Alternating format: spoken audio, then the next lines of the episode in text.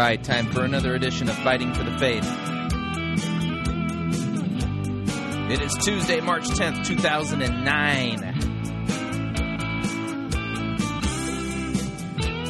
I guess I could say in the year of our Lord, 2009. Because we Christians keep time with Christ being the center of it. Don't fall for those people out there saying, uh, well, we need to be uh, sensitive to people who have different opinions. And so rather than saying before Christ, we should say before the Common Era or some kind of nonsense like that. No, it's BC and AD. Well, welcome to Fighting for the Faith. My name is Chris Rosebrough, and I am your servant in Jesus Christ. And this is the program that your friends and pastor may have warned you about. If you're listening to this, I, I, some of you listening, I know you're sneaking this in. You don't want your friends and family to know you're listening to this. Uh, and, and, and listening could cause you to become supremely dissatisfied with your church. I have to warn you, you got to be careful. There's so many churches out there nowadays that are, um, well, unchurchly. And our job here at Fighting for the Faith is to dish up a daily dose of biblical discernment, the, the point of which is to help you to think biblically, to think critically, to compare what people are saying, whether they're a pastor, whether they're a national Christian figure, or even if they're the host of a radio program called Fighting for the Faith, to compare what they say to the written Word of God. And if they contradict the Word of God, then they're off. They're they've got a problem. And so, uh, and you've got to think biblically and critically about these things. Now, error falls into different types of categories. There are some errors that, quite frankly, they're just stupid and dumb, and there are some errors that are going to send people to hell.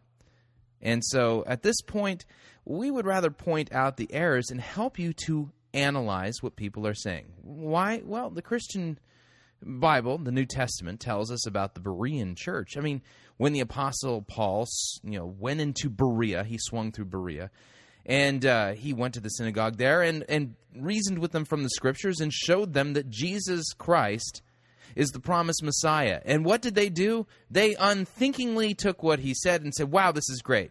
N- no, actually, that's not what they said. That's not what they did. They took what Paul said and they compared the gospel that he was preaching to the Old Testament scriptures which they had.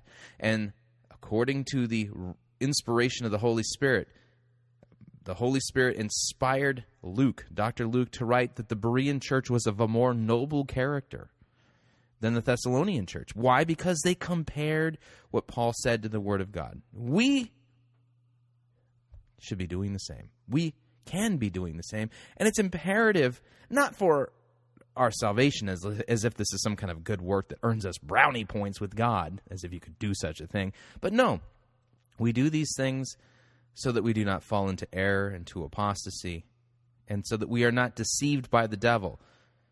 And when we pray in the Lord's Prayer, lead us not into temptation, that temptation is not limited to moral failings.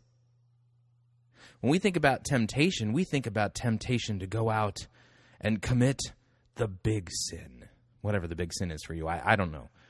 But you know, we're, we're afraid the devil's going to come and, and drag us off and into moral failing, and that is a definite danger. Believe me, I'm not I'm not trying to talk that down. The devil can do that, but that's not the only way in which he is limited to. Think about the temptation of Adam and Eve. Adam and Eve, when they were tempted in the garden, were they tempted in the garden to fornicate, to fornicabutilate, to smoke, or to drink, or to dance? No.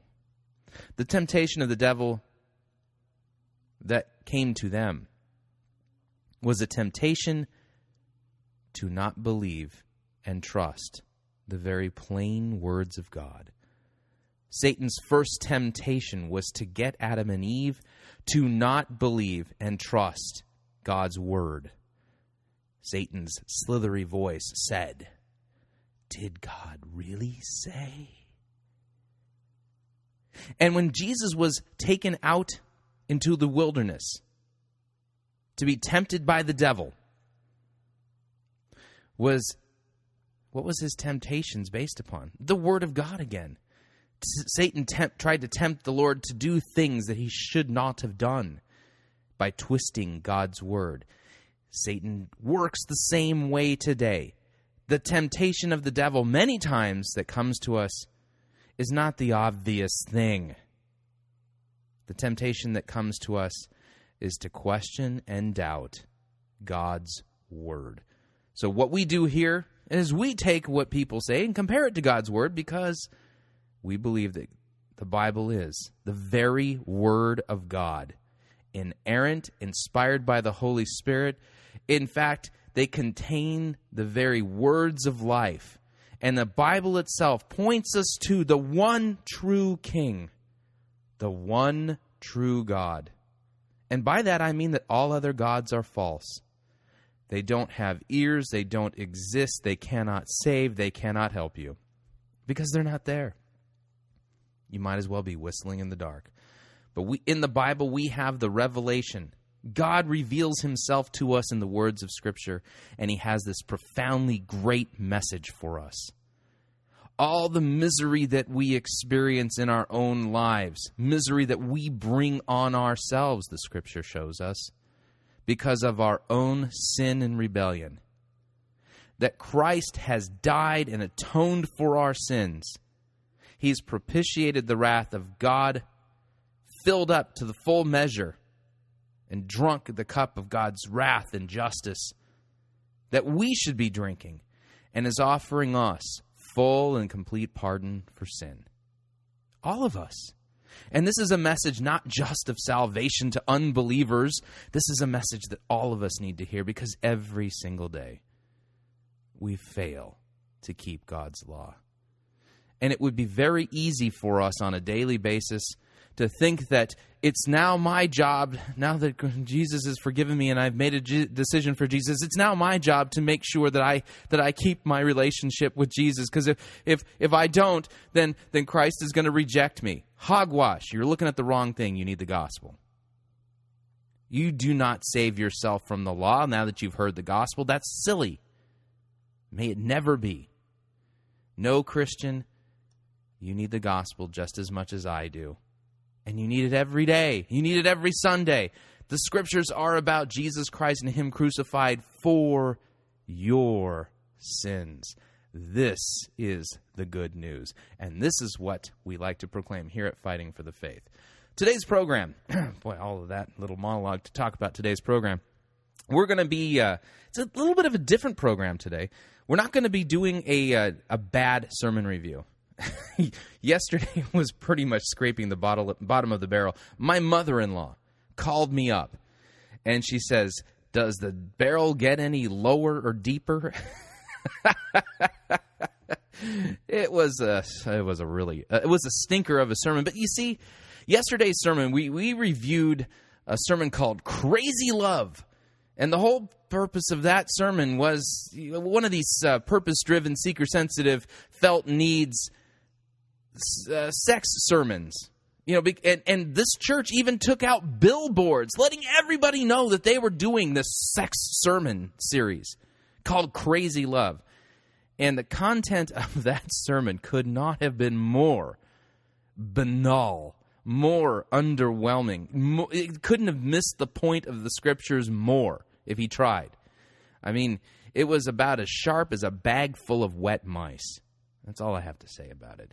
So today, anyway, we're not we're not going to do that today. In fact, today we're going to do something a little bit different. We're we're going to do our listener email. I've got a story I want to uh, cover uh, uh, uh, from the Christian Post today called "Christianity Under Fire," and we're going to review not one but two good sermons. Two good sermons. Why two? Well, one of the things I've noticed about Lutheran uh, sermons is man, they are short. I mean, they stay on the scriptures, they point you to Christ, point out your sin, and boy, they are short. And there's two different sermons we're going to be reviewing today. One is going to be on the parable of the Good Samaritan. The email that I got yesterday uh, from a listener asking about his uh, his notes and thoughts on the uh, the parable of the good uh, the Good Samaritan because he had uh, experienced a very law heavy version of that um, uh, uh, of that parable that was preached on by his pastor. This is uh, Matt from Hamilton, Ontario. I put the link up yesterday at fightingforthefaith.com if you'd like to go there and review it. You know, you can actually click on the link for the Issues Etc. program where Todd Wilken interviews the Reverend Bill Cwirla on this particular parable. But I've also put a link up to the sermon that we're going to review today, and this is from a young man by the name of uh, Pastor Jeremy Rody. He preached this back in uh, July of 2007 on the parable of the Good, uh, Good Samaritan, and it's worth listening to because I tell you, you, you don't you don't get the parables unless you see Christ. In fact, one of the listener emails I got today was just a short little pithy one, uh, and it was awesome. Uh, John Fromm wrote. Um, he says uh, he he gave me a quote from Norman Nagel. Norman Nagel is uh, was a professor at Concordia Theological Seminary in St. Louis for many many many years, and just this guy was dripping with the gospel and just an amazing professor. And uh, in fact, some of his sermons are online. I wonder if I can get permission to play a Norman Nagel sermon. Hmm. Have to make a note to self. Self, find that out because his uh, great stuff. Um, Norman Nagel once said, "You haven't got the point of a parable unless you've got the Jesus point."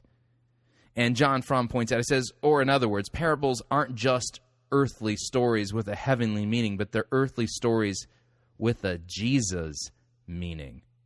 I Have to tuck that one away. Great point, John, by the way. Great point. So we're going to be reviewing a good sermon on the parable of the Good Samaritan that gets the Jesus point very well. And we're also going to listen to a good sermon um, uh, called Empowered by the Spirit to Help Others. Empowered by the Spirit to Help Others. And this is uh, was preached by the Reverend, uh, Las- Reverend Lassman of uh, Messiah Lutheran Church in Seattle. And the reason why we're going to be doing that is because I think it's a good counterpoint to the story, the, the news story that we're going to be reviewing today Christianity Under Fire from the Christian Post. So uh, again, it's going to be a great program. Stay tuned. I have no idea how long it's going to go, but we'll we'll figure it out. Okay, so got an email today. Hang on a second here. Switching my notes. Yeah, I'm more organized now than I've ever been, and it's actually causing me disorganization. I, I All right, Russ in Cleveland writes. Uh, uh, Russ in Cleveland, Ohio says, Chris, I was wondering if you could answer a question on personal forgiveness. I recently heard about a book by R.T. Kendall called How to Forgive Yourself Totally which is based on the premise that as God forgave, forgives us our sin, assuming, of course, that we believe on Him, confess, and repent, that we are to forgive ourselves. When looking at the book on Amazon, I read a uh, one star review that said the Bible does not say this and that we should just re- believe in God, that He died for our sins. Could you please comment on this? I would really uh, value uh, your thoughts. Thank you. Uh, Russ, excellent question. Okay, whoever gave uh, the one star review to that book uh, knows what they're doing. This, this person was uh, exercising some good biblical discernment. And so I would answer you biblically this way. Number one, there is no language in the Bible that I am aware of. Now, if you are aware of it, send me it. I, you know, we'll, and I'll rescind the comment that tells us that we need, we can or need to forgive ourselves. Okay, I am not aware in all of my readings of the scripture and in theology of a category for self forgiveness. And as best as I can track down, self forgiveness is pretty much a pop psychology, very modern uh, term. It's a psychologizing term, and I don't think it has the right focus biblically. Instead, you have to understand forgiveness is really something that is only offered from and only the right of the one whom you've sinned against to offer you. Okay? So, in the, in, in fact, let me give you an analogy. Let's say, uh, or a metaphor, let's pretend hypothetically for a minute that I decide that I'm going to go across the street and I am going to steal my neighbor's car. And I'm going to take it out and I'm going to, uh, you know, because my neighbor has a, a great car, and I, I really want to drive it. It's brand new. It has leather. It, it, looks like it goes from zero to sixty in about four seconds, and and you know, it's got a it's a convertible to boot. I mean, talk about lust of the eyes, right? So I decide while my neighbor's not looking, I'm going to steal the car, hot wire it, and take it out for a ride because I just I I really want to experience this car.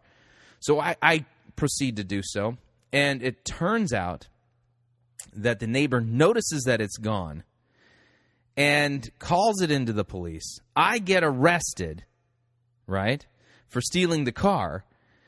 And at this point, I feel awful. Oh no, what have I done? I have broken one of the commandments Thou shalt not steal.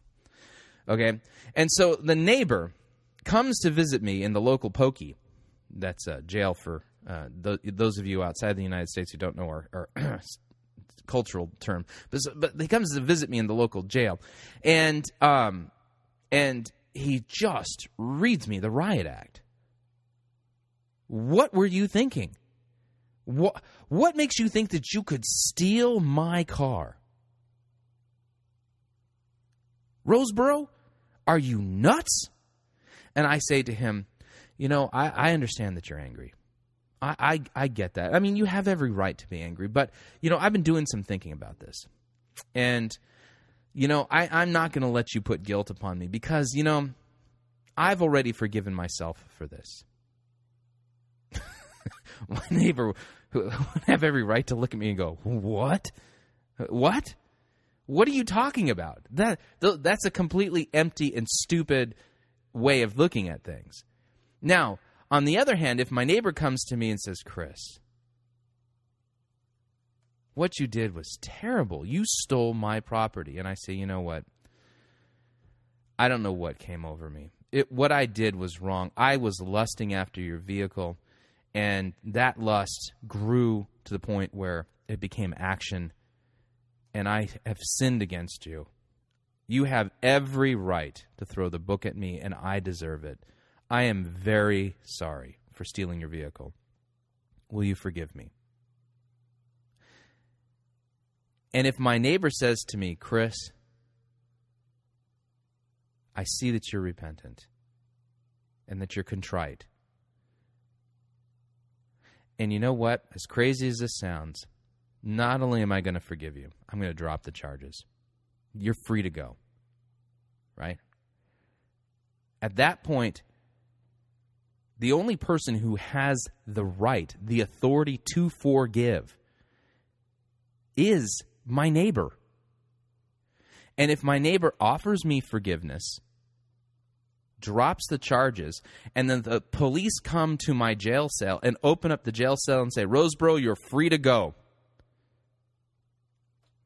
You have been forgiven of grand theft auto. The only thing that matters is that my neighbor has offered me forgiveness. Now, whether or not I forgive myself is really beside the point. Now, let's say for a second that I, I decide that no, I'm, I feel so terrible. I'm going to stay in this jail cell and I'm I'm going to stay here until I rot because I just can't forgive myself for stealing the car. Uh, the police are going to pick me up and drag me out of the jail and throw me out on the street. We don't care if you've forgiven yourself. There's no reason for you to stay here. Get out. Did I have the power to release myself from prison, uh, from jail, from the charges ever in this entire situation? No, not even for a second. Same way with our own sin. Okay? The only thing that matters, the only thing that matters is that God forgives us and He's declared us to be forgiven and righteous in Christ. In fact, let me back some of this up with Scripture. You remember that whole uh, moral shortcoming of King David's? Yeah, for those of you who think that King David is some great hero of morality, read your Bible. Um, Psalm 51. This was written by King David right after Nathan the prophet came to visit him and um, confronted him with his sin of adultery and murder. And David pens these words in Psalm 51. He says, Have mercy on me, O God according to your steadfast love and according to your abundant mercy. Blot out my transgressions. Wash me thoroughly from my iniquity and cleanse me from my sin. For I know my transgressions and my sin is ever before me. Against you and you only have I sinned and done what is evil in your sight, so that you may be justified in your words and blameless in your judgment. Behold, I was brought forth in iniquity, and in sin did my mother conceive me. Behold, you delight in truth in the inward being, and you teach me wisdom in the secret heart. Purge me with hyssop, and I shall be clean. Wash me, and I shall be whiter than snow. Let me hear joy and gladness, and let the bones that you have broken rejoice. Hide your face from my sins, and blot out all of my iniquities. Create in me a clean heart, O God and renew a right spirit within me. Cast me not from your presence, and take not your Holy Spirit from me. Restore to me the joy of your salvation, and uphold me with a willing spirit. Then I will teach transgressors your ways, and sinners will return to you. Deliver me from blood guilt Enos, O God. O God of my salvation, and my tongue will sing aloud of your righteousness. O Lord, open my lips, and my mouth will declare your praise. For you will not delight in sacrifice, or would I give it. You will not be pleased with a burnt offering. The sacrifices of God are a broken spirit. A broken and contrite heart, O God, you will not despise. Do good Zion in your good pleasure. Build up the walls of Jerusalem, and then you will delight in right sacrifices, and burnt offerings, and whole burnt offerings, and then bulls will be offered on your altar. Notice here in Psalm 51 this is a psalm of a man who is broken, contrite, and aware of his sin, the law doing its work, and him literally begging and pleading for God's mercy, and he extols God's mercy. And notice he says, Against you and you only have I sinned. We like to, the, one of the problems with self forgiveness is that self forgiveness is self focused forgiveness. But I can't look inside of me for forgiveness. Scripture points me to the cross. Scripture points you to the cross. You don't need to forgive yourself. Rather, you need to look to Jesus Christ for your forgiveness and keep your eyes gazed on Him. Stop looking to yourself, look to Him. Don't look at yourself, look at Him. You cannot save yourself. You cannot forgive yourself. You cannot let yourself off the hook. Only Christ can do that. And ultimately somebody who feels that they have to forgive themselves on top of the forgiveness that Christ is giving, in a re- very real way, is undermining and showing lack of faith in and trust in the proclamation of the forgiveness of sins won by Jesus. We read in Psalm 130. Let me pull out my computerized Bible here. Hang on a second here as I go through my context here. Psalm 130, verse 3 and 4. If you, O Lord, kept a record of wrongs, O Lord, who could stand? But with you there is forgiveness, therefore you are feared.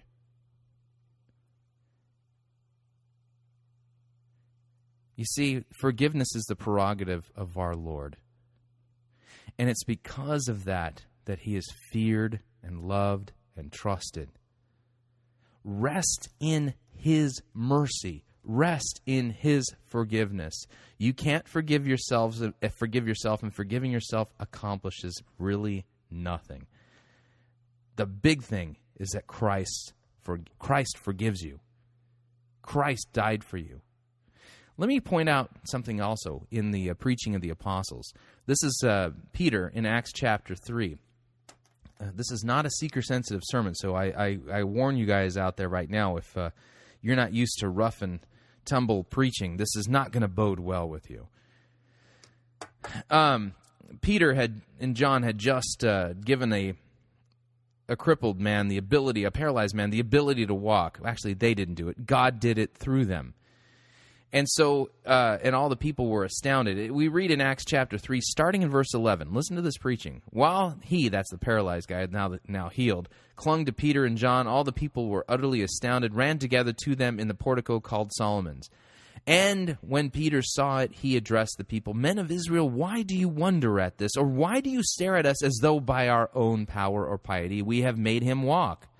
The God of Abraham, the God of Isaac, and the God of Jacob, and the God of our fathers glorified his servant Jesus, whom you delivered over and denied in the presence of Pilate when he had decided to release him. But you denied the Holy One, the righteous one, the, and asked for a murder to be granted to you. And you killed the author of life, whom God raised from the dead. To this we are witnesses. Notice, um, I'm going to point something out here real quick so much of the predominant preaching nowadays is on changed lives. Nowhere in do we see in the preaching of the apostles this um, this gospel of the changed life. Instead, the gospels were uh, not the gospels. The apostles were sent out as witnesses to the one real changed life, Jesus's. He was changed from dead to alive. He rose again for our justification and for our salvation, and they were proclaiming Christ. And more importantly, they were proclaiming repentance and the forgiveness of sins in Jesus' name. To this we are witnesses, Peter says. And his name, by faith in his name, has made this man strong, whom you see and know, and the faith and the faith that is through Jesus has given the man this perfect health in the presence of you all. And now, brothers, I know that you acted in ignorance, as did your rulers, but what God foretold by the mouth of all the prophets that his Christ would suffer, he thus fulfilled. Repent, therefore, and turn again, that your sins may be blotted out, and that times of refreshing may come from the presence of the Lord, and that he may send the Christ appointed for you, Jesus. See, the call, the clarion call of the gospel there, is repentance and refreshing that comes from, that springs forth, that flows from, that has its origin in Jesus Christ not a forgiveness that has an origin within yourself and your capricious feelings and your wishy washy back and forthness, but is grounded in the one rock of our salvation. That's Jesus Christ. So self forgiveness really isn't helpful at all. It's not a biblical category. Instead, rest in the times of refreshing that come from Him because in Jesus Christ, in Jesus Christ, Russ, whatever sins that you feel like you need to forgive yourself of, they've already been nailed to the cross. Jesus' own blood has already atoned for them. Your self forgiveness is not needed. Focus your eyes on Jesus, who is the author and the perfecter of your faith, and the times of refreshing that you are looking for in your own life that seems so elusive to you now that would you would be tempted to look to yourself and your own forgiveness to bring they can, you can't bring them from within you. They flow from and come from the lord. Repent of your sins therefore and rest in this refreshing word of forgiveness offered specifically for you. All right we're going to take our first break and uh, when we come back Let's see here. We're going to take a look at that news story uh, called Christianity Under Fire from today's Christian Post. And then we're also going to be reviewing not one, but two good sermons today. We, I think we need them. I need them. so if uh, you would like to email me, you can do so. Talkback at fightingforthefaith.com. That's talkback at fightingforthefaith.com. We'll be right back.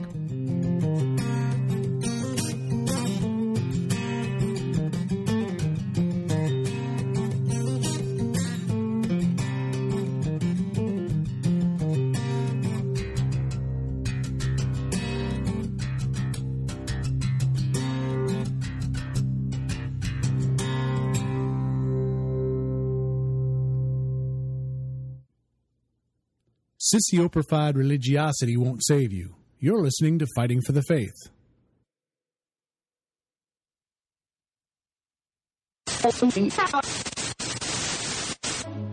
You're listening to Pirate Christian Radio. We'll be taking your false doctrine now.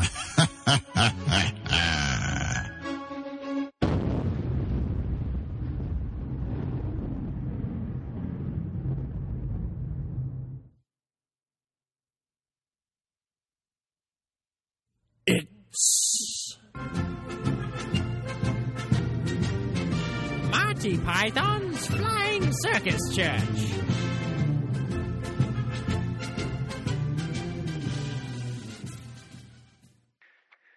For downloading Rob Bell's Lectio Divina. This is a resource made available by Mars Hill Bible Church in Grand Rapids, Michigan. Lectio Divina is an ancient spiritual practice from the Christian monastic tradition, and in Lectio Divina we seek to experience the presence of God through reading and listening, prayer, meditation, and contemplation.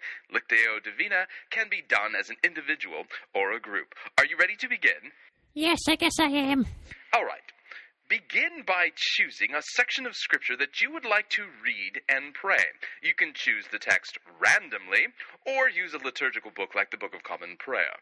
Try not to set a goal for how much content you will cover. The goal is to listen for and experience God and His presence. Um, I guess I'll go randomly then.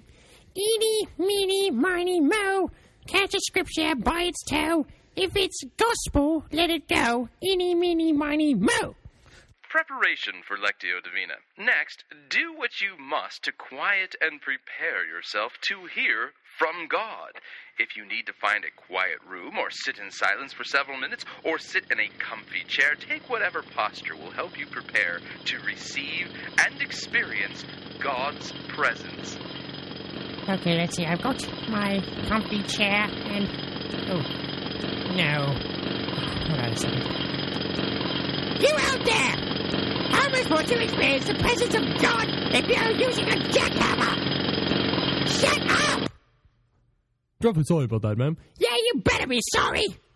Next, when you sense that your heart is prepared, begin by slowly reading the passage of Scripture that you have selected. Don't move too quickly through any sentence or phrase, and as you read, pay attention to what word or phrase or idea catches your attention. Okay, I don't know when I'm supposed to be ready. There's no such, no, no kind of timer on me. Anyway, um, the passage of scripture. Judas hung him, himself. Judas hung himself. Judas hung himself. Next, begin to meditate on the word, phrase, or idea that captured your attention. Repeat it again and again. Hung himself. Hung himself. Hung himself. What thoughts come to mind as you meditate on this word, phrase, or idea? Suicide? What are you reminded of in your life? Um, an early death? What does it make you hope for? A different passage of scripture? Next, begin to speak to God. Tell God what word, phrase, or idea captured your attention and what came to mind as you meditated upon it. Lord, the phrase was Judas hung himself. It's not a good feeling. How is God using this word, phrase, or idea to bless and transform you? How should I know that? Tell God what you have been thinking and feeling as you've listened and meditated. I'm feeling depressed. Tell God how you hope this word, phrase, or idea will change your heart to be more like His. This is rubbish. A complete waste of my time. I could be out trimming the petunias or burying the cat or something. If I'm going to experience God, I'm going to do it the old fashioned way. Just open the Bible and read it. Don't be so silly and modern. Everybody knows that you can't experience God that way.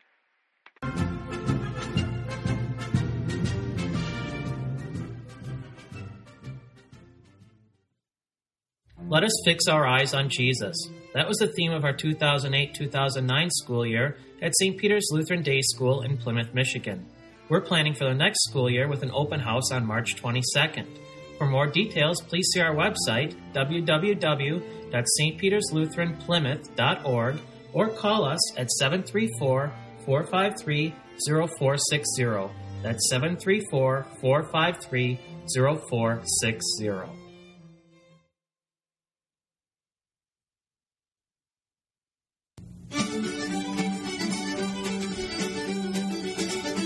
Avast there, Pirate Christian Radio listener.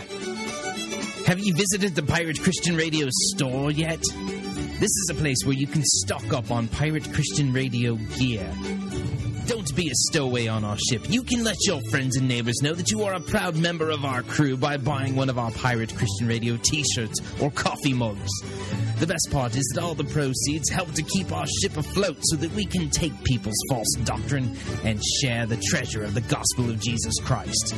Log on to piratechristianradio.com, click on the store link from our homepage, and do it today. You'll be glad that you did.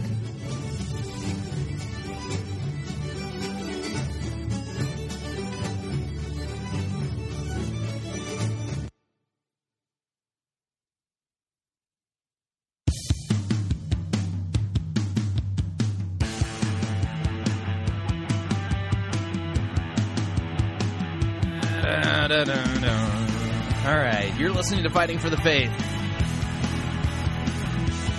Want to remind you, Fighting for the Faith is listener supported radio. That means we depend upon you to help us get this message out. And last time I checked, now we're up to what? 67, 68 different countries that we're being listened to around the world. Who would have thunk that we can do a worldwide outreach from a small studio in the middle of a landlocked state called Indiana?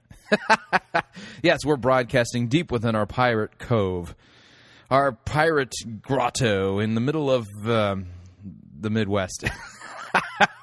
of the United States.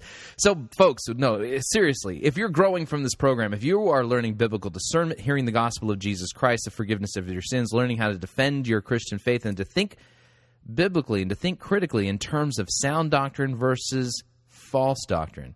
Will you partner with us? You can do so by going to fightingforthefaith.com and clicking on our donate button, or if you would like to send in a check, make the check payable to Fighting for the Faith and send it to Post Office Box 508, Fishers, Indiana 46038. Yeah, see here, from Fishers, Indiana, we are now Fishers of Men. All right. Got, got a uh, story from the Christian Post. And uh, let me uh, let me play our. Ah, there we go. our vintage news music. Christianity. Let me try this again. Take two. Christianity under fire. Why fewer people identify with the faith. All right, who wrote this? Hang on a second here. Byline Dr. Tony Beam, who is a Christian Post guest columnist. So this is an op ed piece uh, published today in the Christian Post.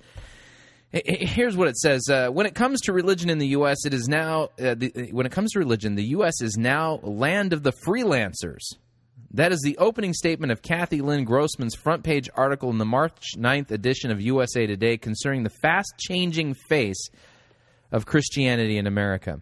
In this article, Grossman looks at the results of the American Religious Identification Survey, the ARIS, which is touted to be the most comprehensive look at American religious preferences available, considering the fact that the U.S. Census now excludes questions concerning religious practice. The news for people of faith is not good. Since 1990, the last time the survey was conducted, the number of people who claim no religion at all has risen from 8% to 15%. In contrast, all of the mainline denominations have seen a significant decline in number of the people who describe themselves as participants. According to the survey, the number of Baptists declined from 19.3% to 15.8. Methodists dropped from 8% to 5%, and there are now approximately 2.8 million people who identify themselves with some sort of new religious movement, including Wiccan, pagan, or spiritualist. Lovely. These numbers are the more troubling when you consider the fact that the adult population of the United States increased by nearly 50 million people during the same 18 year period.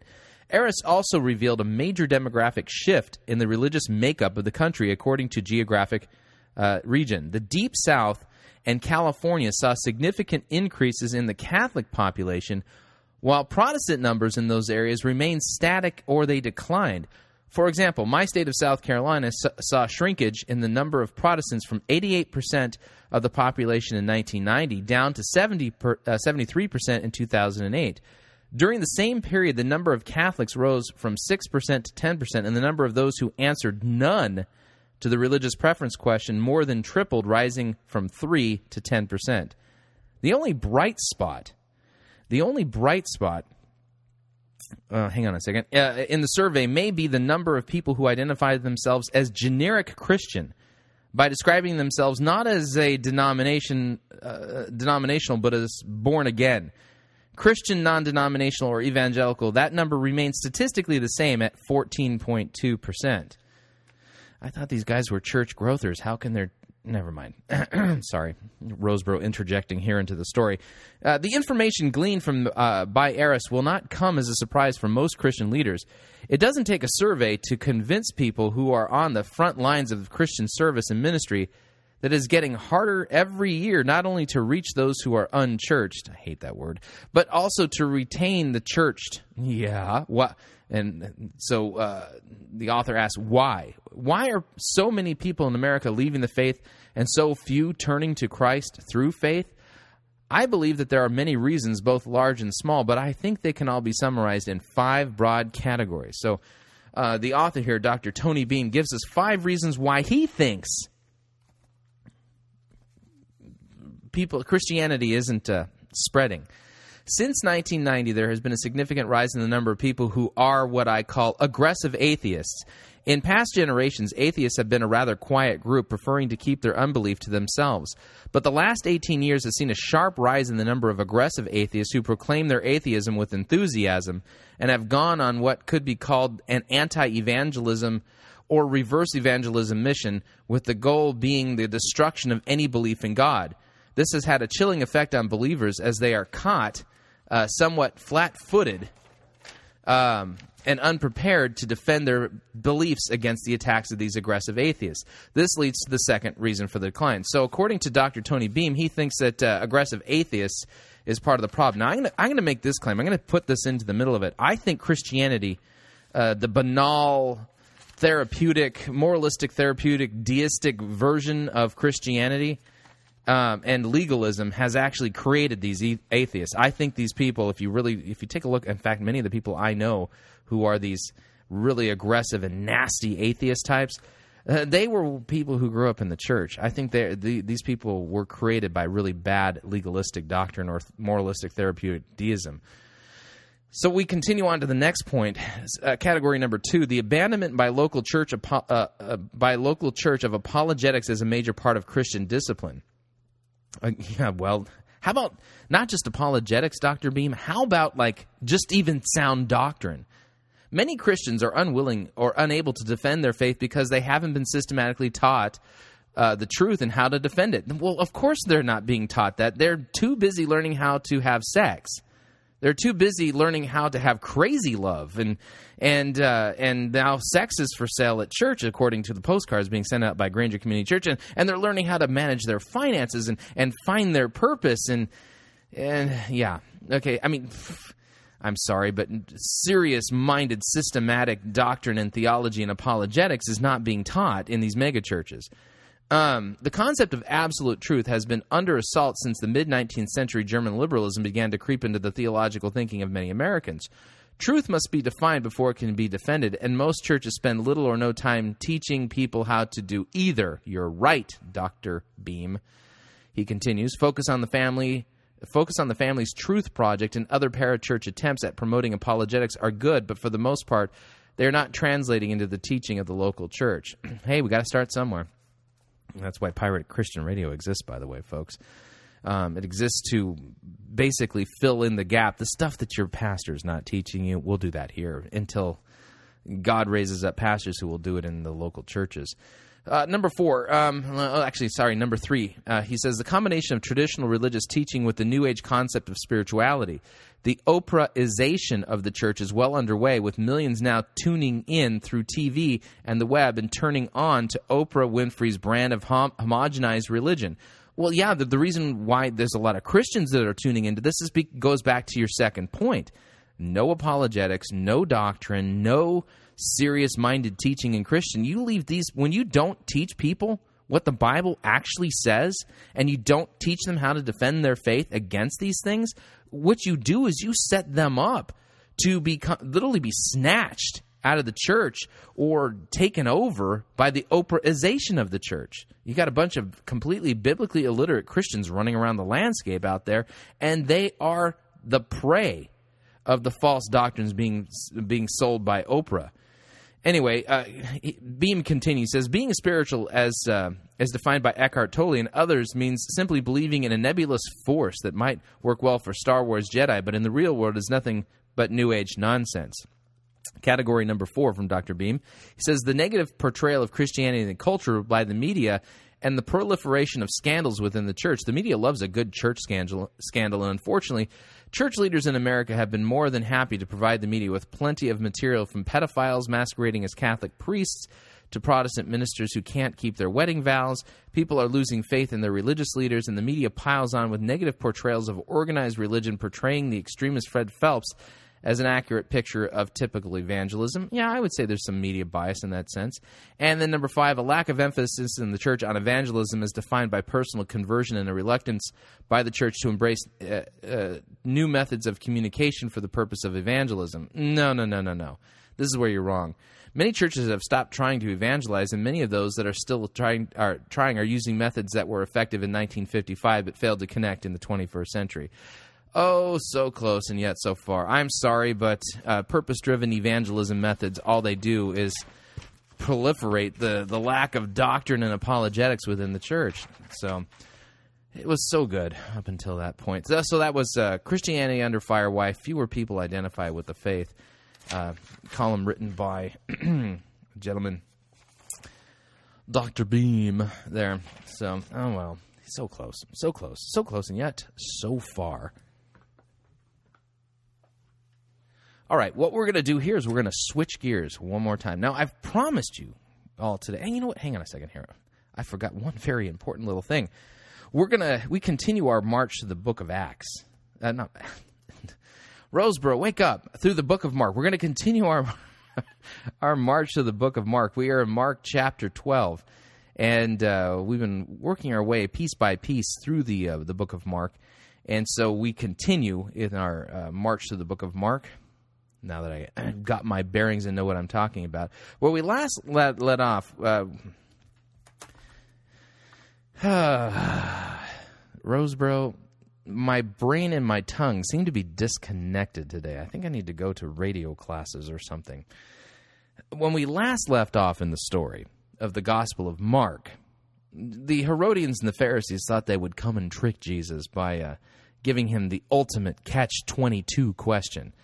Well, as it turned out, it wasn't really much of a catch twenty two question at all, and um, it what they weren't as clever as they thought they were because Jesus astonished them with his answer as far as paying taxes, pointing out a coin and basically asking whose picture was on it, and they said Caesar's, and he said, "Give to Caesar what belongs to Caesar, and to God what is God's."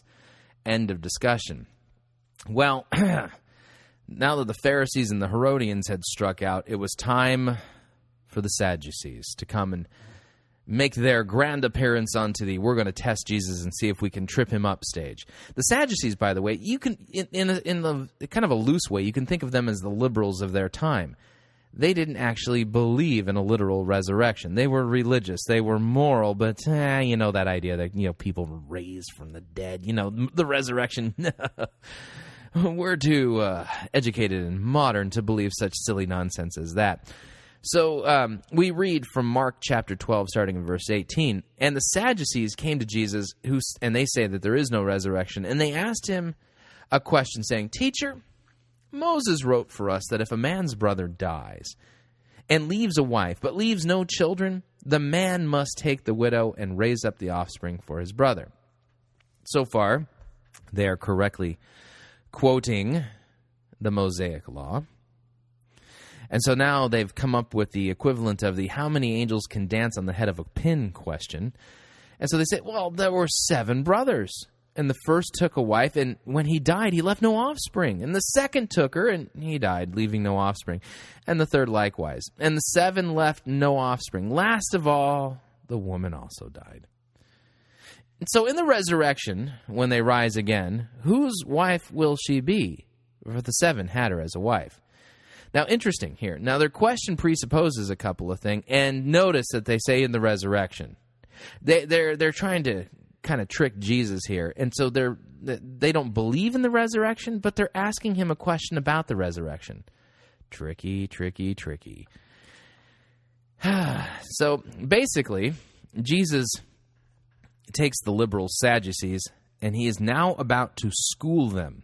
And I do mean they are going to get schooled. Uh, what's the word that my daughter uses? Uh, pwned. At the end of this, you just see people wincing, going, "Ooh, they got pwned." So we read. So Jesus said to them, "Is this not the reason that you are wrong? Because you know neither the Scriptures nor the power of God." Ouch! Talk about an insult. Jesus just rebuked them.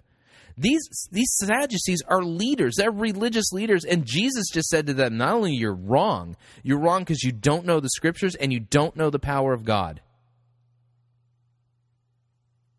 I would say the same thing about the emergence in modern day liberals. They're wrong because they don't know the scriptures, they deny them, by the way, and they don't know the power of God. They have a form of godliness but deny the power thereof.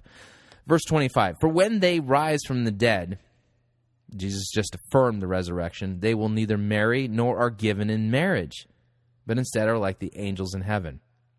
And as for the dead being raised, have you not read in the book of Moses, in the passage about the bush, how God spoke of him, saying, I am the God of Abraham, and I am the God of Isaac, and the God of Jacob. He is not the God of the dead, but he is the God of the living. You are quite wrong, or you are badly mistaken. Interesting. You know what's funny is is that that particular exchange is very similar to the exchange that Jesus had with the devil. They twisted God's word, and Jesus rebukes them using God's word. And in a very real way, this is what we are called to do in light of false doctrine and false teaching and false presuppositions. Bring them back to the word of God. Now, notice that Jesus had no problem whatsoever telling them, You are wrong. Now, in America today, this is a cardinal sin. You tell somebody they're wrong, you are going to be labeled insensitive, narrow minded, legalistic, bigoted, Pharisaical. They'll throw all the books at you. Okay? But keep this in mind when people start calling you names, it's because they can't refute you otherwise when somebody's reduced to name calling, you gunky head, you're just a narrow minded, legalistic, you know, whatever. Yeah. If they can't give a rational, biblical answer to defend themselves and they're left with that, then literally, you know, it's an ad hominem argument. They've already lost the argument. They've already lost the debate. They've already proven, they've already been proven to be wrong. Okay, so here we go, moving along in the passage. We read, And one of the scribes came up and heard them disputing with one another, and seeing that he answered them well, asked Jesus, Which commandment is the most important of all? So we have a scribe asking Jesus about the commandments. Now remember, the Bible is clear what the purpose of the law is. Purpose of the law is to show you your sin and your need for a savior. If you are self-righteous, then you need to hear the law really cranked up so that your self righteousness cracks and withers under the scorching heat of the law. But when God's law has done its work, you need to hear the gospel that Christ died for your sins.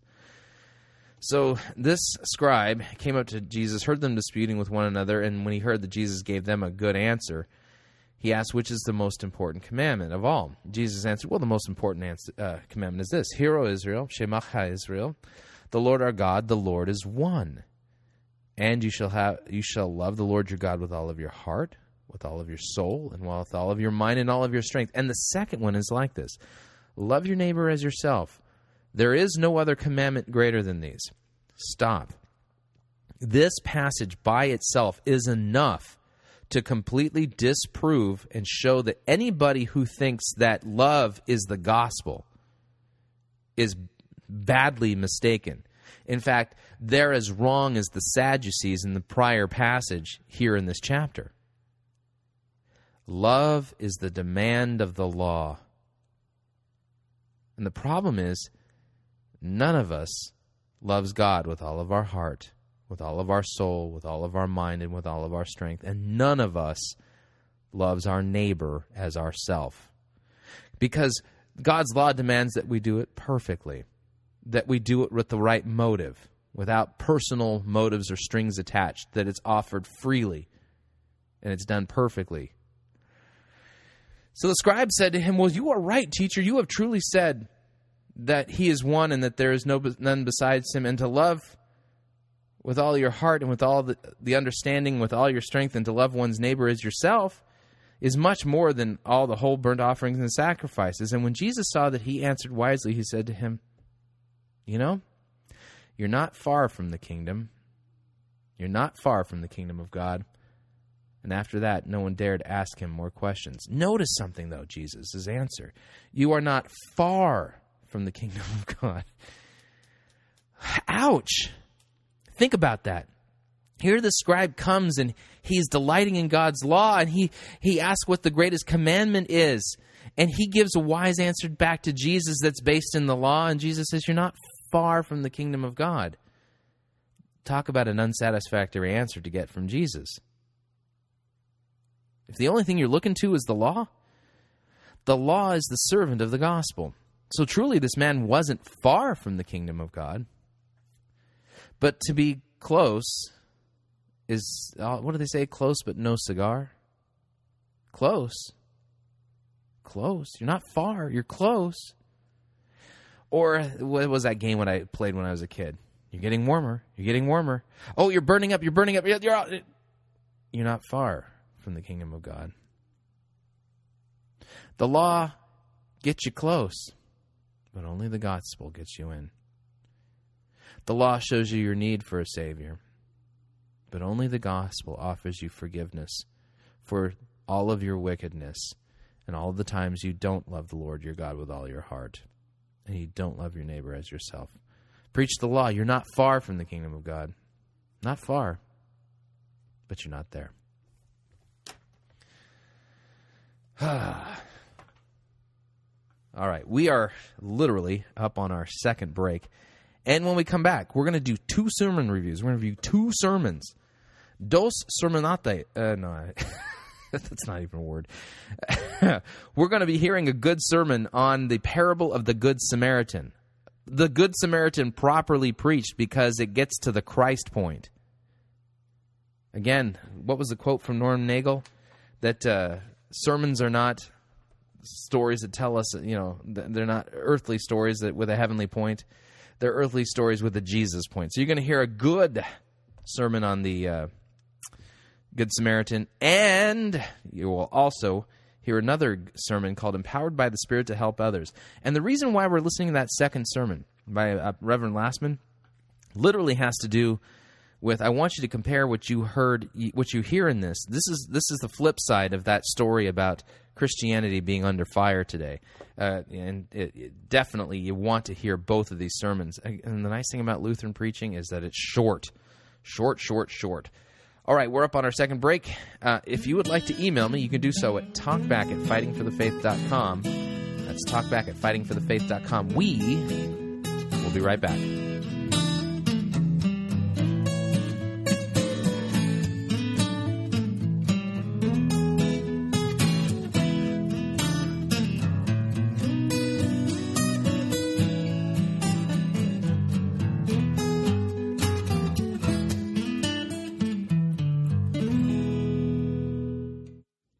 Your righteousness surpasses that of Rick Warren, you cannot be saved.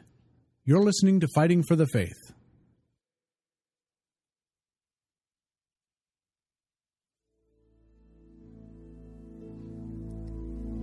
This is the air I breathe. This is the air I breathe.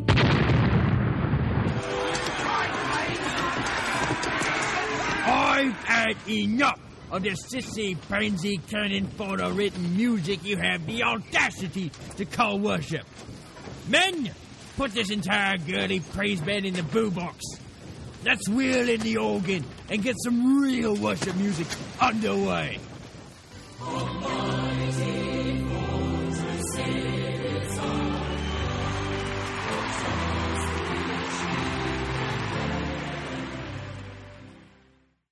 Ye be listening to Pirate Christian Radio.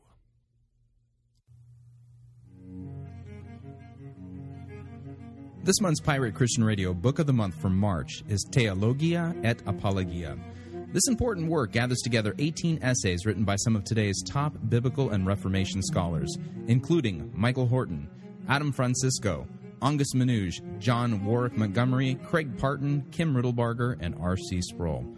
Collectively, the essays in this book teach and defend biblical theology, especially the theology restored to the church during the time of the Reformation. They address topics including the case for biblical inerrancy, a Christian critique in response to Islam, repentance, a defense of sola scriptura, and much, much more. This little known theological treasure is a welcome addition to the library of any thinking Christian. You can purchase Theologia et Apologia at piratechristianradio.com. Click on the store link. The book only costs $38 plus $4 shipping and handling, and all proceeds help to continue to bring Pirate Christian Radio to you. So visit piratechristianradio.com and purchase your copy today.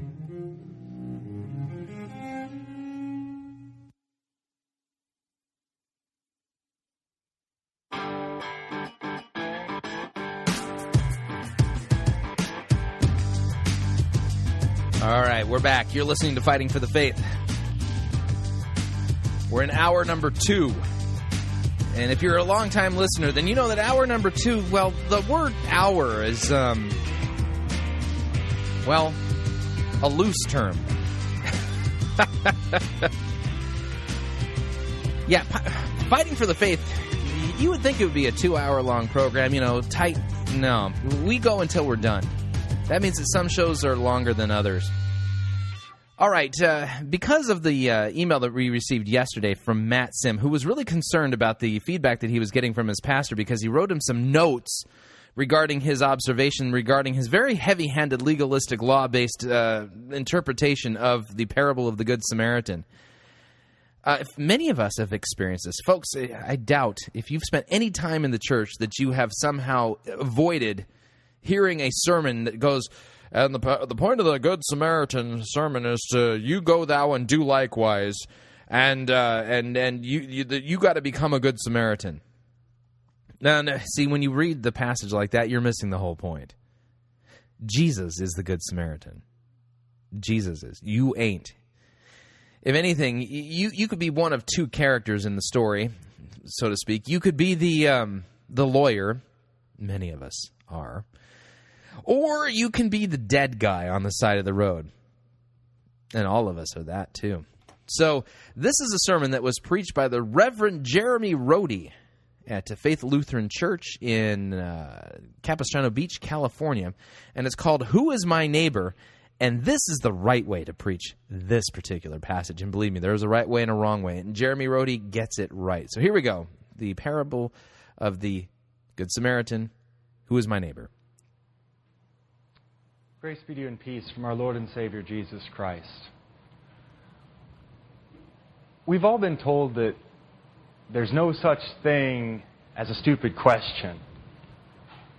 But I'm convinced that whoever came up with this good intentioned saying probably never sat in a corporate meeting, probably never sat in a college classroom, nor apparently did they follow politics or stick their nose in a Bible. There are such things as stupid questions. I have a few examples here just to humor you. How many corners does a circle have?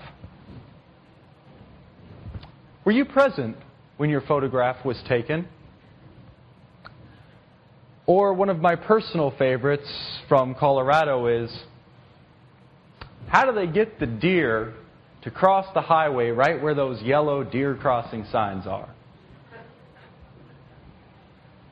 There are stupid questions.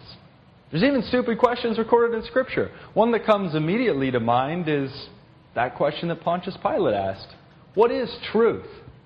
When truth is standing probably not less than two feet away from him, eyeball to eyeball.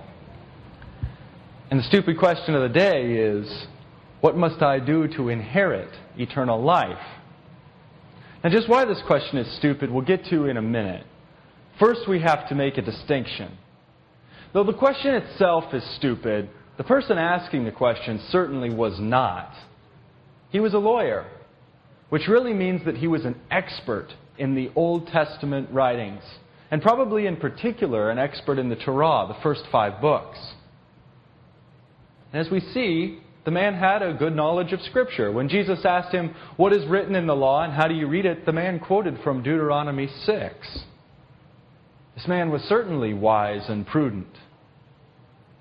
But when it came to understanding spiritual truths, the man was blind.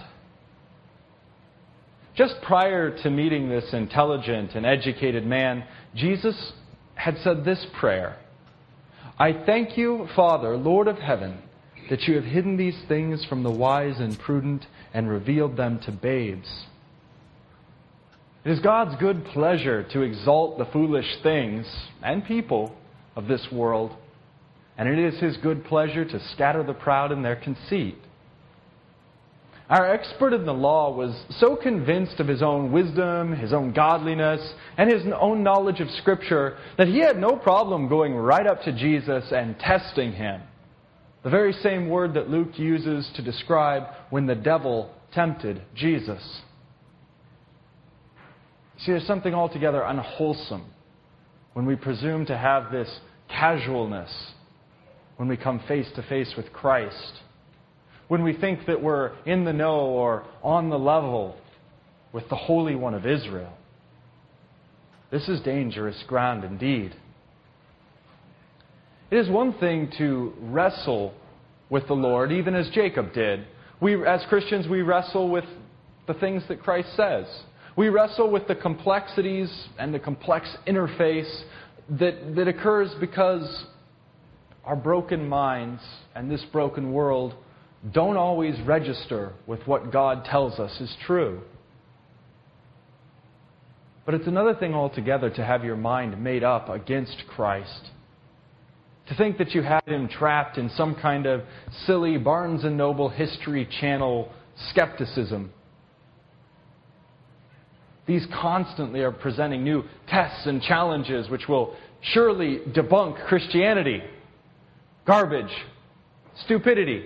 When's the last time you had a relevant conversation about the Da Vinci Code? It's out like an 80s hairdo. This stuff is trash.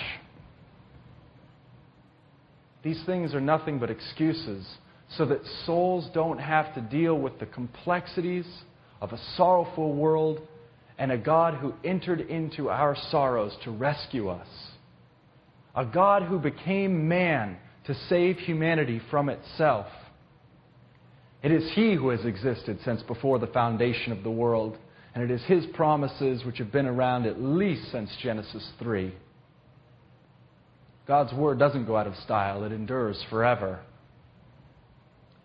So, whatever it might have been that the expert in the law thought he had, some new piece of information, some new insight that would straighten Jesus out, well, it didn't really work out, did it? He got face to face with Christ and was made to look like a fool. Jesus has a way of bringing out the stupid in people, but only in those who think themselves wise. To the rest, he is gentle as a lamb.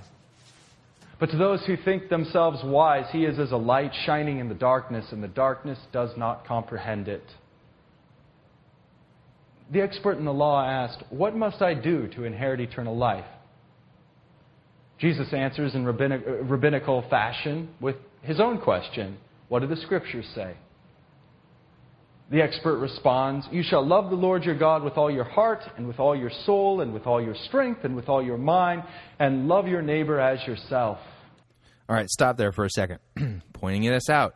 Common theme here is watch how people use the law in the scriptures. We just read in Mark about uh, about the scribe and his uh, his understanding of the law, and Jesus said, "You're not far from the kingdom of God. Not not not far. You're getting warmer." Now let's see what uh, Jeremy Rhodey does here with uh, this little question, and keep this in mind as you're reading this passage. The context, the kickoff question is what must I do to inherit eternal life? That, if you keep that as your primary context, it'll help you unlock the parable itself. You'll see. Jesus says, Hey, you answered correctly. Do this and you will live. Do this and you will live. If you can love the Lord your God with all your heart and love your neighbor as yourself, and if you can do these from the very beginning of your life all the way through in absolute perfection, then do it. That's right. By the way, um, I'll be the first to tell you the law can save you if. The law can save you if you can keep it perfectly from the time of your conception until the moment of your last breath. Good luck. And you will have eternal life. That is the law. And that is, in fact, what Jesus is saying. The expert in the law knew it. The law can get you to heaven, but you have to know that it demands absolute perfection from start to finish. You have to know also that there is no complex accounting system going on. Mess up here, say a Hail Mary there, everything somehow works itself out. Scripture says nothing about how we might make up for our sin. How we might restore things, sure. But the guilt itself cannot be washed away. The wages of sin is death. All have fallen short of the glory of God. All have turned aside. There is not one who does good. All our righteousnesses are as filthy rags. What must I do to inherit eternal life? Do something that no other human being on the face of the planet has ever been able to do. Obey the law perfectly. If you can't do that, you just might be looking for plan B. The expert got what Jesus was saying, and it knocked a hole in him like a wrecking ball. He knew that he had not been perfect. So he immediately comes up with his own unique personal little plan B. Wanting to justify himself, wanting to make himself righteous, he said to Jesus, And who is my neighbor? Maybe if I just can narrow it down a little bit, maybe if it's just I have to be good to my family, take care of my own, then maybe I'm righteous, if, if just they're my neighbors. Maybe it's just that I have to be a stand up guy. As long as I don't show up on TV with a police car chasing me, then maybe I'm righteous. But that's not what the law says. The law says perfection. Now, notice what he's done here, keeping us in the text itself, showing that the second question, who is my neighbor? Okay. That he's asking that as a way to try to shoehorn himself into the kingdom. Do this and you will live. Maybe if I can just narrow down this neighbor thing. That's a correct interpretation of the passage. But notice the second question does not change the context of the passage. The context of the passage falls into the first question What must I do to inherit eternal life? Dumb question. But we continue. So keep that in mind. The context doesn't switch with the second question Who's my neighbor? is a qualifying question within the context of the first question. Love God with your whole heart. Love every single human being as yourself. If you do this, you have eternal life. Well, I haven't done it. Not even close. Neither of you, by the way. Do it not, you have eternal death. And not annihilation. Not the screen goes black and your body becomes one with the sparkling stars and the air and the wind. That's a pagan idea. Do it not, and you inherit hell. That's what Scripture says. That's what it consigns sinners to. Remember the uh, expert's first question? The stupid one. What can I do to inherit eternal life? Well, it's a stupid question because you can't do anything to inherit. You're just born into the right family. And when the head of the household dies, you inherit. It's a free gift. Through baptism, you have been born into the right family. God's family. And when our head of the household died, the God man, Jesus Christ, he died to pay the penalty for your sins, to win your forgiveness, so that you might inherit eternal life. You see, the expert is thinking, law, law, law. What can I do? But it really isn't about what we do at all. Rather, it's about what someone else does for you. That's where Jesus comes in with the story of the Good Samaritan. Two moral, Torah abiding citizens passed by a man who was beaten by robbers, and they kept on going. They didn't pass by him because they were traveling with kids on the camel, or because they were late for work, or even because the man looked dangerous. They passed by because they did not want to become ceremonially unclean by touching the man if it turned out that he was, in fact, dead. You see, these, these men weren't just mean, malicious, nasty people. The law won't touch that which is dirty. Okay, this is an important distinction here. It's not that the people who passed him by were immoral.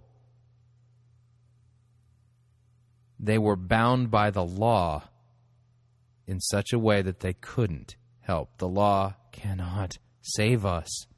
The, these men under the law couldn't save this poor chap. The law won't save you if you're half dead by the side of the road in your sins. So the two men who represent the law pass by. But then a Samaritan passes by, an outsider, thought to be unclean and thought to be far from perfect. But it was he who was obedient to the spirit of the law. And he had compassion on the beaten man. He bandaged his wounds, disinfecting and salving them with wine and oil. He placed the man on his own animal and took him to the nearest inn where he took care of him. And then when he had to leave, he gave money to the innkeeper and promised to pay whatever was needed to restore the beaten man to good health. Remember the second question that the expert in the Torah asked And who is my neighbor? Now Jesus responds to this question by asking one of his own Which of these three do you think proved to be a neighbor to the man who fell among robbers? The one who showed him mercy, replied the expert. Question Who is my neighbor? Answer The one who shows you mercy is your neighbor. You see how Jesus completely turned it all around? Now, watch, okay? The interplay in the questions is key to correctly interpreting the passage. Who is my neighbor? The one who showed me mercy. The expert wanted to know who his neighbors were so that he could go out and love them and earn heaven. He wanted to be the Good Samaritan. But it's Jesus who gets the man to see that it is actually he who needs a neighbor. It is actually he who is dead in trespasses and needs someone, a good Samaritan, to rescue him. Oh, artfully done. Artfully done. Brilliant. this is right. The lawyer is the one beaten on the side of the road. And Jesus is the one showing him mercy. You are the one beaten on the side of the road. This is so good. Plan B is not to play with the law, to try to narrow things down or to find a loophole. It's not to play with the law and live your best life now. The law kills you dead. It's a dangerous thing. It consigns to hell. And if you haven't loved your neighbors as yourself, then you need a real plan B. The only real plan B there is. You need a neighbor, a good Samaritan, a Savior to rescue you. If you can't be perfect, plan A. then you had better be rescued. Plan B. As you can see, the real point of the Good Samaritan is completely the opposite of what most people think it is. When Jesus says to the expert, Go and do likewise, Jesus isn't turning the man back to the law. It's absolutely horrifying to think how many sermons were heard today where people were told, Now you go and be the Good Samaritan. That is the exact opposite of the point that Jesus is making. Listen carefully to this. When the question is, how do I inherit eternal life? The answer is not, go and be a good Samaritan. The answer is, go and find the one who is going to be a good Samaritan to you. The one. Oh, oh. Much different than most of you have ever heard, and this is correct. One who will show you mercy. That is how you inherit eternal life. It is we who lie half dead in our transgressions by the side of the road. It is we who need a Samaritan. And what a great Samaritan we have. What a Lord and Savior. The Good Samaritan, it isn't you, it isn't me, and the story isn't about how we can help our neighbors. The Good Samaritan is a story from start to finish about Jesus, the one who acts like a neighbor to us. It is Christ who heals us bandaging our wounds Sunday after Sunday. Lord, I am here again with the same old sins. Have mercy. Son, your sins are forgiven you. Christ pours oil and wine upon you, anointing you, disinfecting you, baptizing you, communing you, forgiving you. And he takes you in to this, this inn, his church.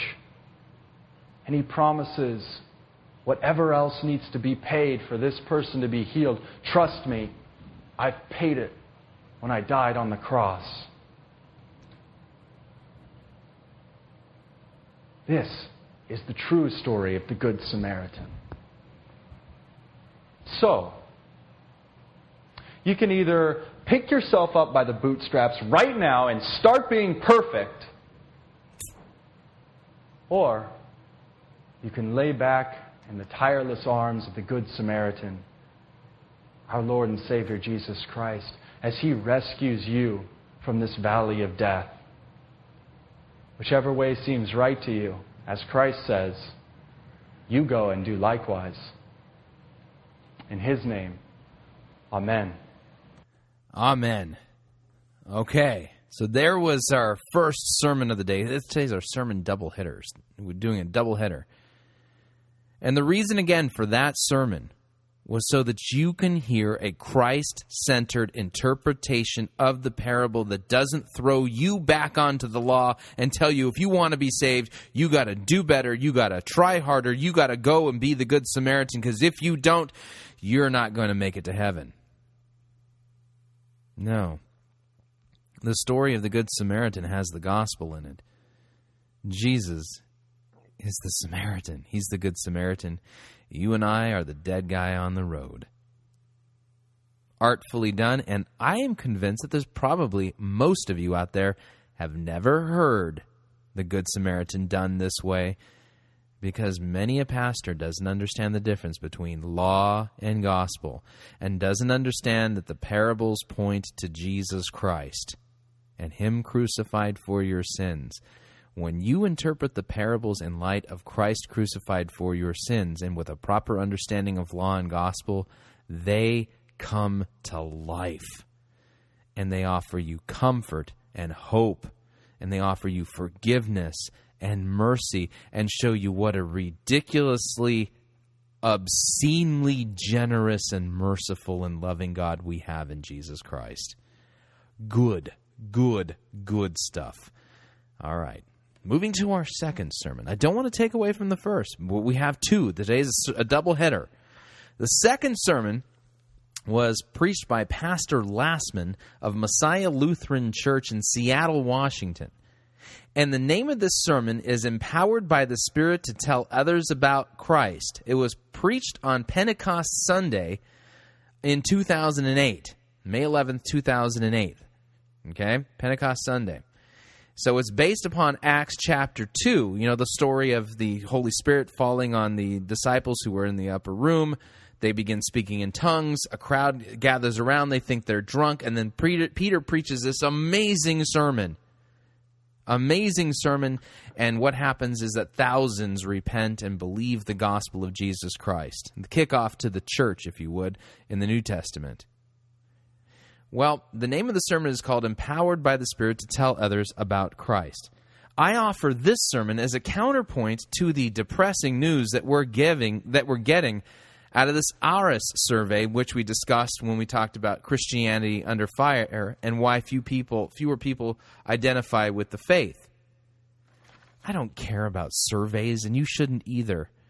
Ultimately, if there's a decline in Christianity in America, the reason why is because Christians are not out there preaching Christ and Him crucified for sins. This is the only message, this is the only gospel that God uses to literally raise people from the dead spiritually, forgive them their sins, and dwell them with the Holy Spirit, sanctify them, all of that. Justify, sanctify. Faith comes by hearing, and hearing through the word of Christ. That being the case, this is a counterpoint sermon to what we heard in the ARIS survey. And here's Pastor Lassman. You'll hear a little piano intro here, and uh, we'll go from there. You are listening to a sermon by Pastor Lassman at Messiah Lutheran Church in Seattle, Washington. Grace, mercy, and peace be from God our Father and our risen Lord and our Savior Jesus Christ. Amen. Our sermon for this morning is based upon our first reading. It's on the back of your bulletin for, for the review.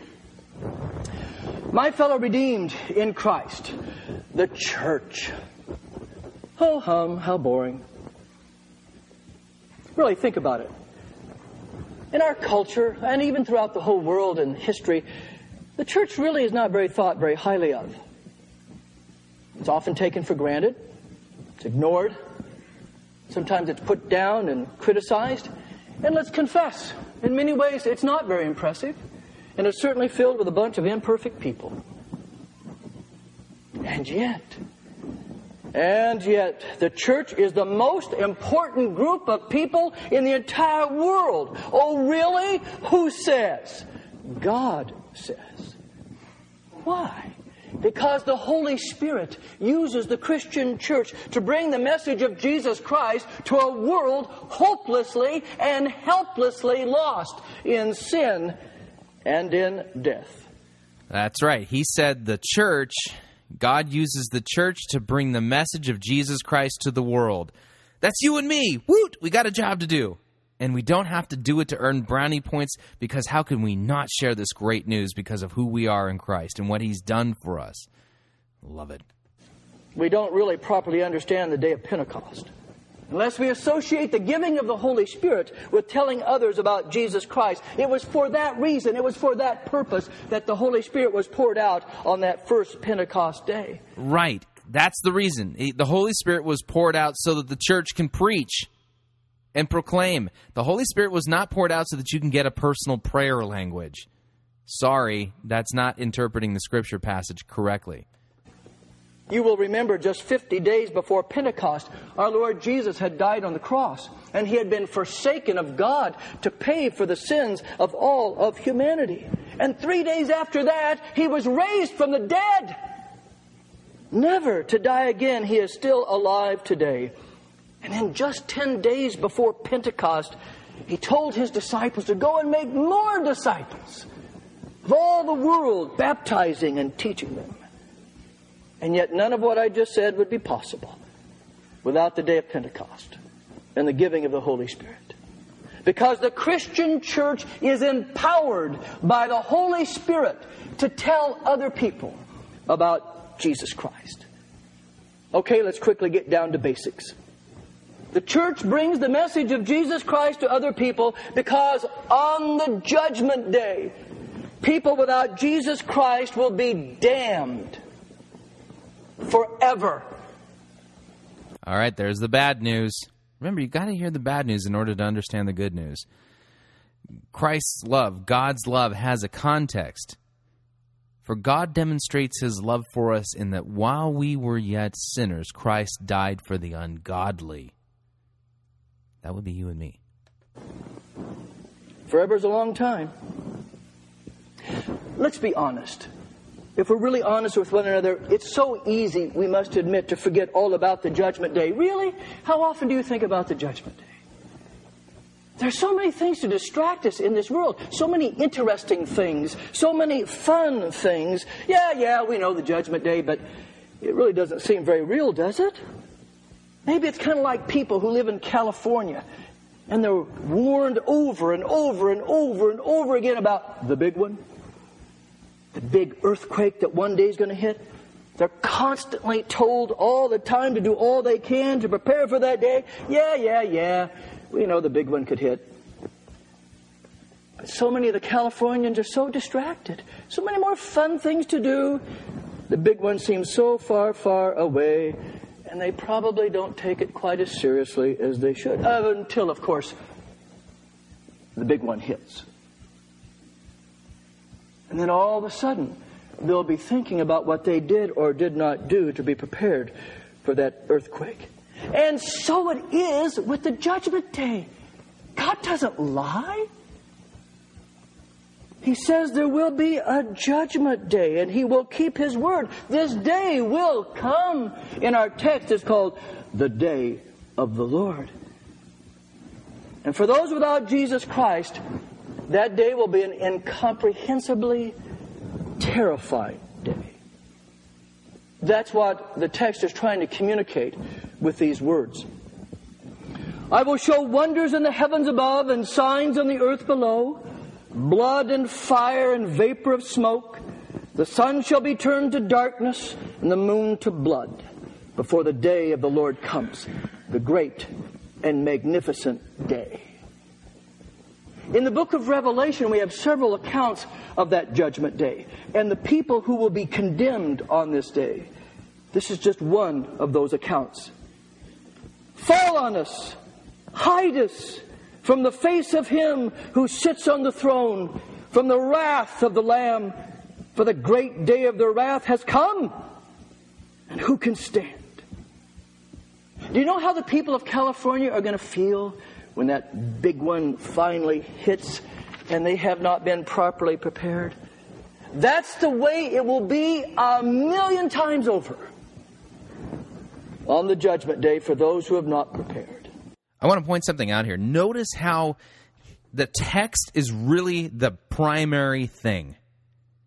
And he's using illustrations to help us better understand the text. He begins in God's Word, and the illustrations he brings up help to illuminate and, and help us to understand better what God is communicating. The exact opposite happens in all of these seeker sensitive, purpose driven sermons that we review here on Fighting for the Faith. They begin with their ideas and and God's word kind of gets sprinkled in as as uh, some kind of a weird condiment, uh, but they don't tell us what God's word says.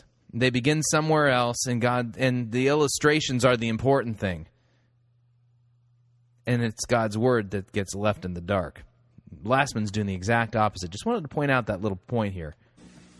So you see, then, there is, just as there's an earthquake preparedness, there is a judgment day preparedness. And it's called faith in Jesus. That's what we read in our text. Everyone, everyone who calls upon the name of the Lord shall be saved. That's it faith in Jesus Christ. If you were on a cruise ship to Alaska or someplace else and you fell overboard and someone threw you a life jacket, I think you would rejoice greatly. And you'd put that life jacket on with great joy and as quickly as possible so that you would not drown in that water. And so it is with Jesus Christ. Jesus Christ is the life jacket that the church throws out to people for 2,000 years now so they won't be damned forever. At one level, really, it's so simple if we take the Bible seriously.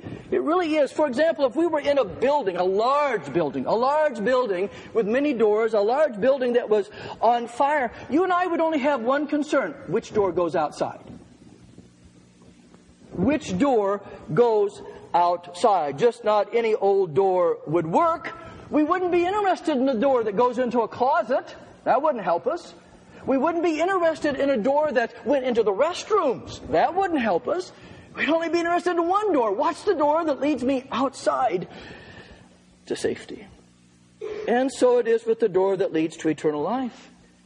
Despite what people may say in this world, not all doors lead to the safety of eternal life. That door marked good works and being nice, that leads nowhere. Wow. He's right.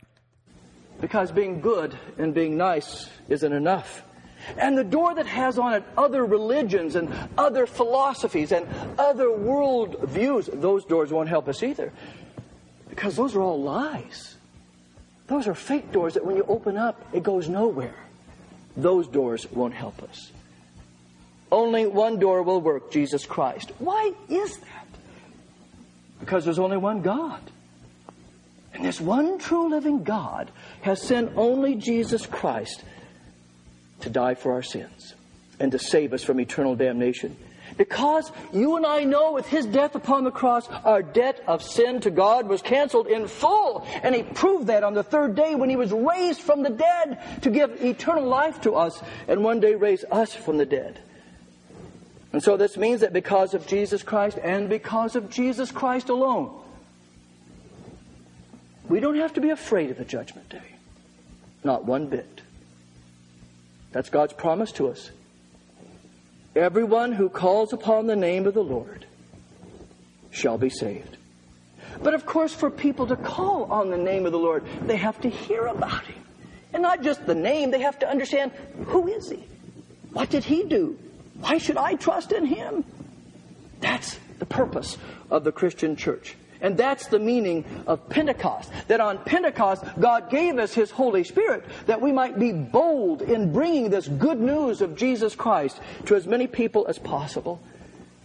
Because the truth is this God doesn't want to damn anyone to hell. We must understand that. There is a hell, there is damnation.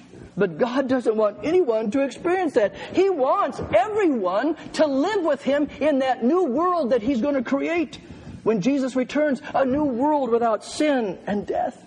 The truth is, God loves all people. Sometimes we might forget this.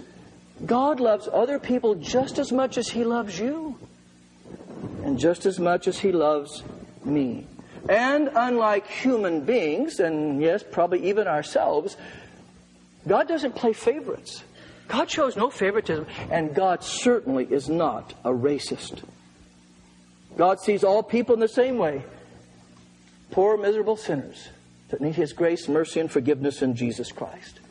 Paul says it like this in his letter to the Romans God has shut up all in disobedience, that He might show mercy to all. And so then, in God's sight, there's only two kinds of people in the world those who trust in his Son, and those who do not.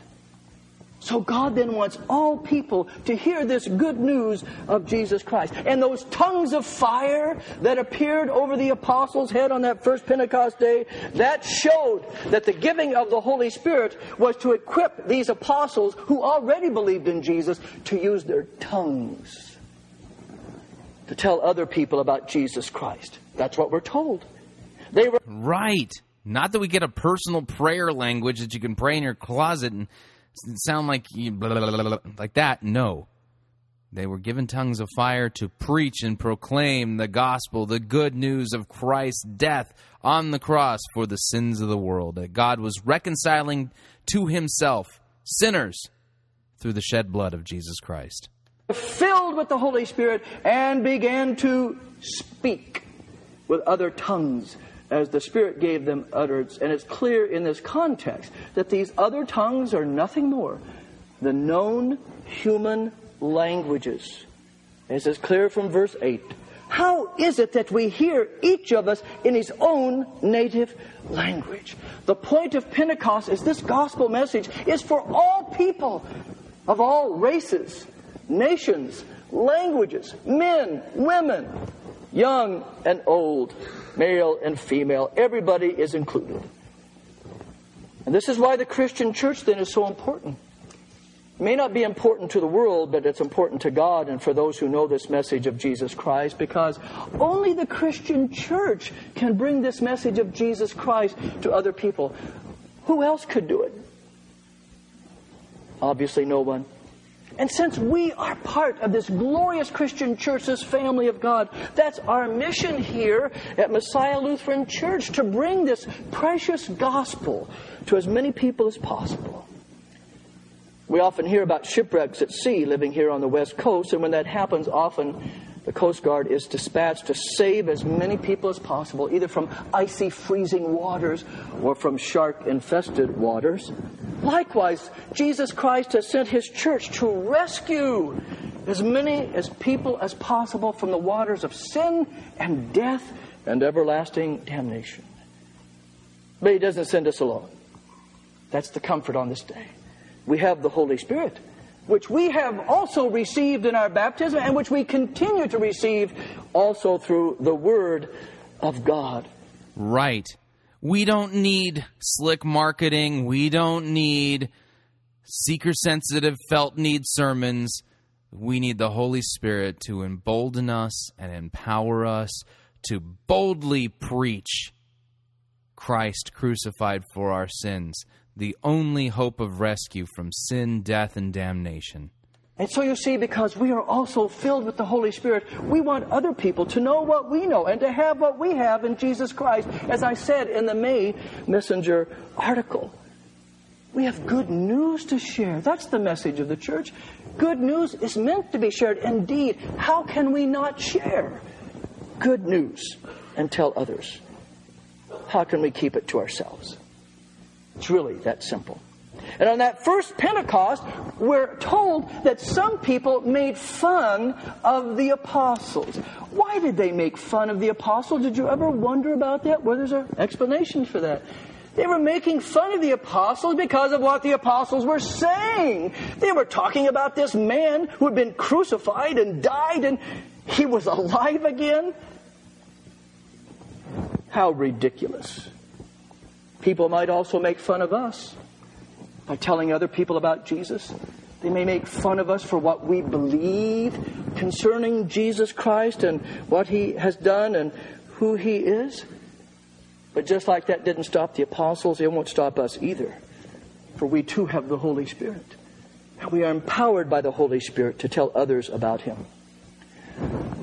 On the judgment day, can you imagine how happy all those are going to be who have faith in Jesus Christ and see what they're going to inherit forever and ever, the glory that is to come in that new world.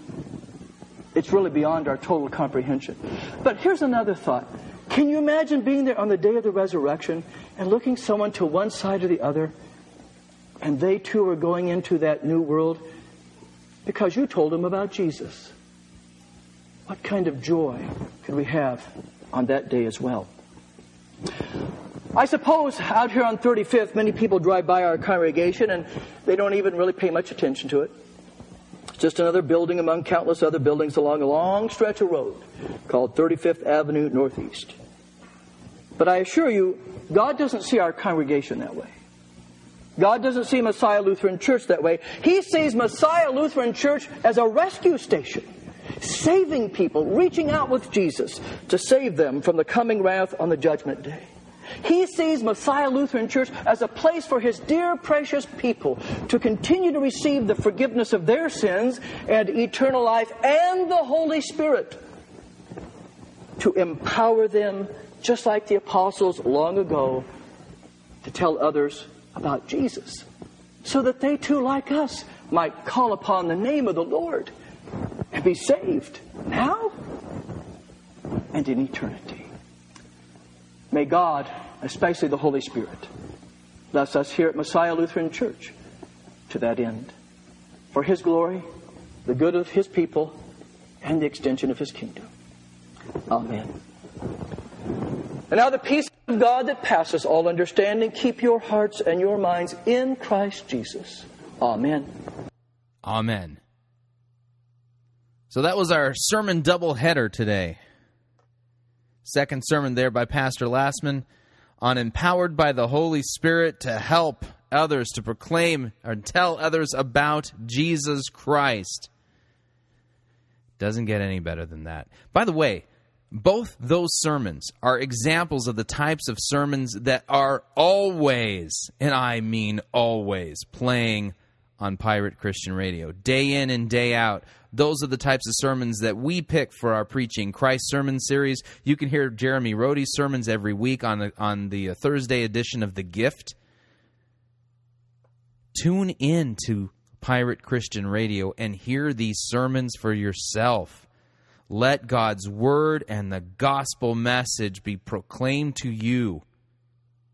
And so you can hear the forgiveness of your sins. If you're not getting this from your pastor, spend some time on Pirate Christian Radio. I'm telling you, this is great, great stuff, and you need to hear it. So I, I present this empowered by the Spirit to tell others about Christ as the counterpoint to the Christianity under attack